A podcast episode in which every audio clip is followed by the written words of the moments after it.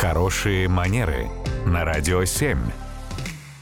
Татьяна, доброе утро. Доброе утро. Доброе утро, Татьяна. И, судя по всему, Москва-Сити у нас на связи, потому что есть вопрос от работающего там человека.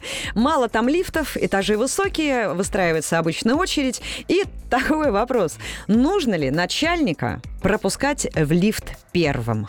Если мы говорим сейчас про условный Москва-Сити, где, скорее всего, офисы, то, конечно, деловой этикет предполагает, что в целом тот, кто старше по статусу, теоретически имеет определенное преимущество по отношению к другому человеку, который стоит рядом, тоже ожидает лифта, и его статус чуть ниже.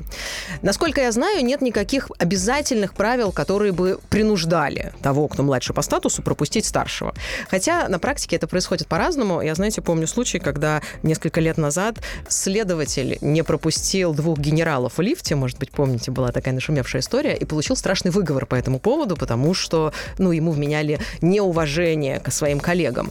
И если нас возле лифта стоит много, если у нас обеденный перерыв, и мы спускаемся, там, 15 человек возле лифта, и все пытаются побыстрее спуститься вниз в столовую, то совершенно точно нет никакой необходимости рассчитываться по статусам и вычленять, кто из нас там начальники отделов, кто специалисты, кто первый зайдет, кто следующий займет место в кабине лифта и тому подобное. Здесь время просто экономит, и заходит в кабину лифта тот, кто ближе, соответственно, находится к дверям. Здесь уже по статусам не рассчитываются. Но если мы стоим вдвоем с руководителем, наверное, это хорошая идея попробовать невербально, по крайней мере, возможно, жестом, возможно, немножко помедлив, предложить ему первому зайти в лифт. Как хорошо, что мы работаем на втором этаже. Это прекрасно. И, и ты знаешь, всегда квартиры, которые, знаешь, рассматриваешь, я, у меня только первый, второй и третий, все.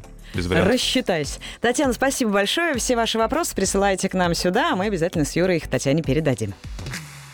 Радио 7.